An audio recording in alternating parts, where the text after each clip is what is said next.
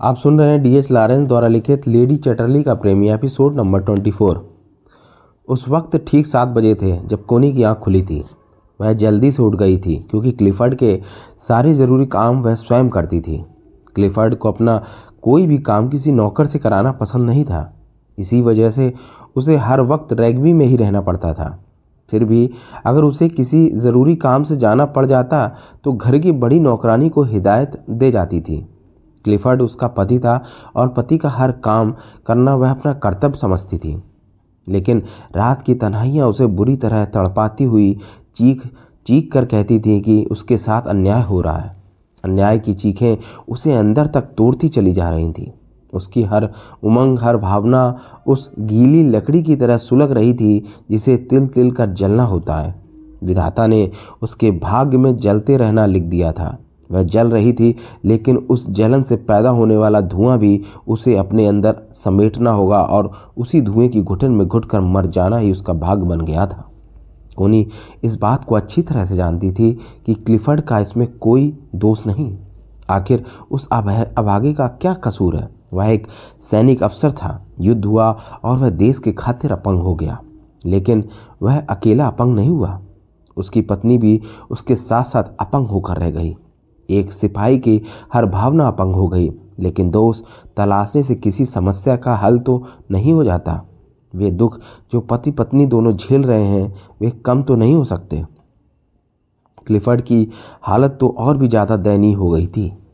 पहियों वाली कुर्सी पर बैठे रहना उसका भाग्य बन गया था। वक्त और हालात की कलम, दवात को जो कुछ लिखना था लिख दिया, लेकिन क्लिफर्ड के व्यवहार ने भी तो उसका, उसके साथ न्याय नहीं किया। शारीरिक सुख न सही, कम से कम वह प्यार तो दे ही सकता था।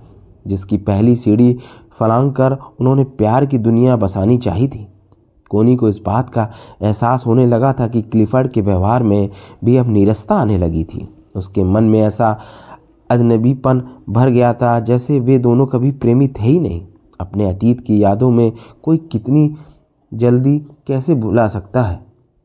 कैसे भूल सकता है कि वह किसी से दिल की गहराइयों से प्यार करता था। प्यार ही नहीं, जान तक न्यौछावर करने में उस कस्में खाया करता था। ऐसी बातें सोच सोच कर वह इतनी दुखी होती जा रही थी कि क्लिफर्ड और उसके बीच में अनगिनत दरारें उत्पन्न होती चली जा रही थी। कोनी की तड़प हर पल बढ़ती ही चली जा रही थी। पुरुष के साय के लिए जवानी की धूप में जल रही थी, सुलग रही थी और उस आग की लपटों को अपने अस्तित्व में समेटे जी रही थी। अब वह आग विद्रोह पर उतारू हो गई थी और वह समझ नहीं पा रही थी कि इस विद्रोह का क्या मतलब हो सकता है। क्लिफर्ड के प्रति उसका प्यार और बलिदान अब किस काम का रह गया था? आखिर क्यों वह एक दासी की तरह उसकी दास्ता स्वीकार कर रही है? किस लिए वह एक अपंग बुद्ध को पूछ रही है? अगर वह एक नारी का धर्म है तो पुरुष का भी तो कुछ कर्तव्य बनता है। क्या कोप भवन के अग्निकुंड में स्वाह हो जाना औरत का ही फ़र्ज़ है? औरत के प्रति समाज का यह कैसा अन्याय है? ढेर सारे सवाल कोनी को अपनी गिरफ्त में जकड़ते चले जा रहे थे।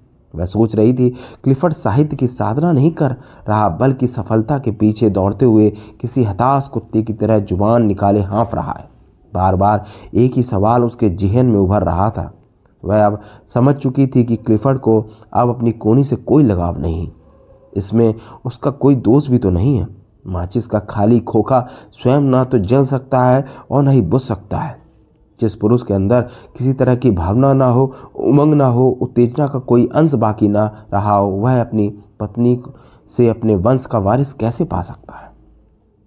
क्लिफर्ड हर तरफ़ से हताश, निराश हो चुका है। निराशा को अमावस्या की काली रात तो कहा जा सकता है, लेकिन पूनम की रात किसी भी हालत में नहीं कहा जा सकता। यही वजह थी कि कोनी अपने पति के मुँह से सहानुभूत के दो बोल भी सुनने के लिए तरस गई थी। ऐसे में उसका कोई साथी भी नहीं था, जिससे वह अपने दिल की बात कह सकती।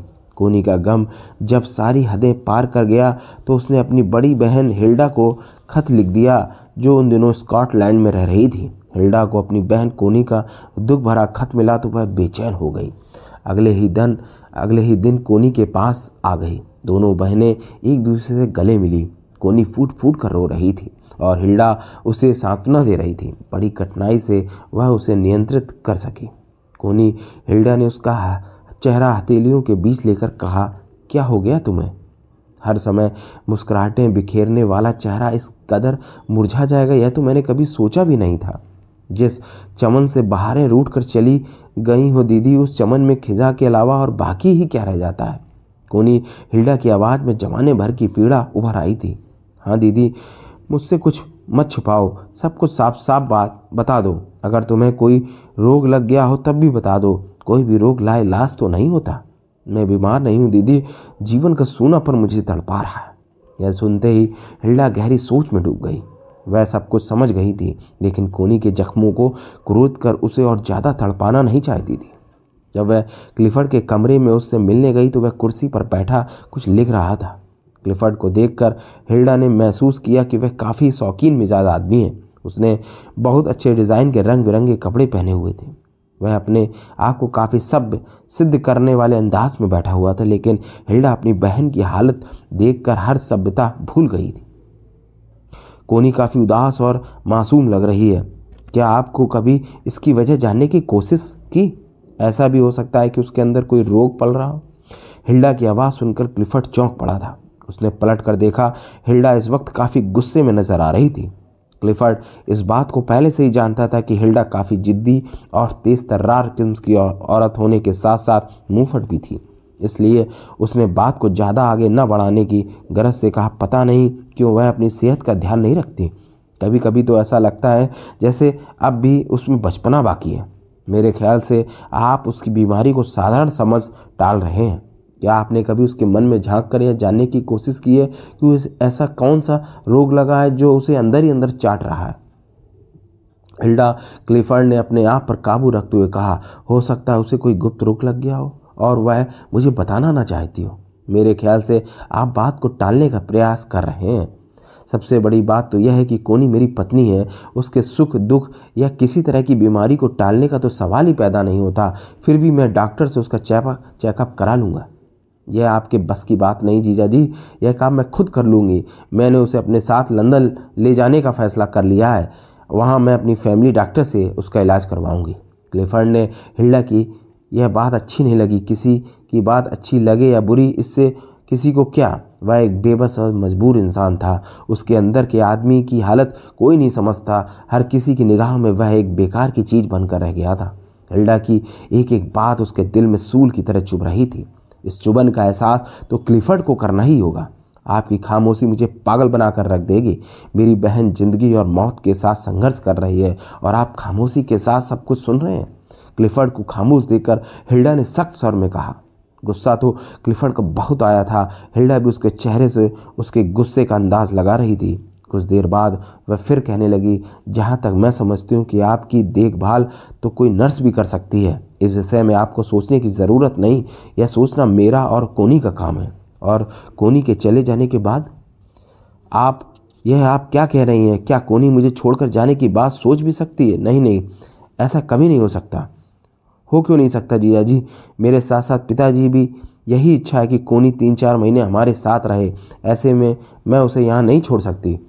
नहीं, कोनी मुझे छोड़कर कहीं नहीं जाएगी। क्लिफर्ड भड़क उठा था। वह जाएगी और ज़रूर जाएगी। आप अपने लिए कोई अच्छी सी नर्स रख लें जो आपकी देखभाल करती रहेगी। बार बार नर्स का नाम सुनकर क्लिफर्ड को अपना अतीत याद आ गया था। जब वह लड़ाई में जख्मी होने के बाद अस्पताल में नर्सों के बीच रहा था। नर्स के करीब रहने से जीवन का का कुछ भी छिपा नहीं रह सकता। हर वक्त उसे इस बात का एहसास होता रहेगा कि वह अपंग है, एक हारा हुआ इंसान है, उसकी हर खुशी लुट चुकी है। वह वह नहीं है, एक चलती फिरती लाश है, लेकिन हिल्डा जैसी तेज थर्रार औरत को रोका भी तो नहीं जा सकता था। यही सब सोचकर वह खामोश रहा, क्योंकि हिल्डा से बहस करने का कोई फ़ायदा नहीं था। हिल्डा और कोनी सगी बहनें ज़रूर थीं, लेकिन उन दोनों में काफ़ी अंतर था। कोनी में गंभीरता और नम्रता थी, जबकि हिल्डा में क्रोध और ज़्यादा बोलने की आदत। क्लिफर्ड जानता था कि वह अपंग है और अपंग आदमी का कोई कोई नहीं साथ दे सकता। यह बात दर्पण की तरह साफ़ है कि कोनी उसकी पत्नी है, उसे उसके साथ हमदर्दी भी है, लेकिन यह सब दिखावा है, वह कब तक एक ज़िंदा लाश का बोझ अपने कंधों पर ढोती रहेगी।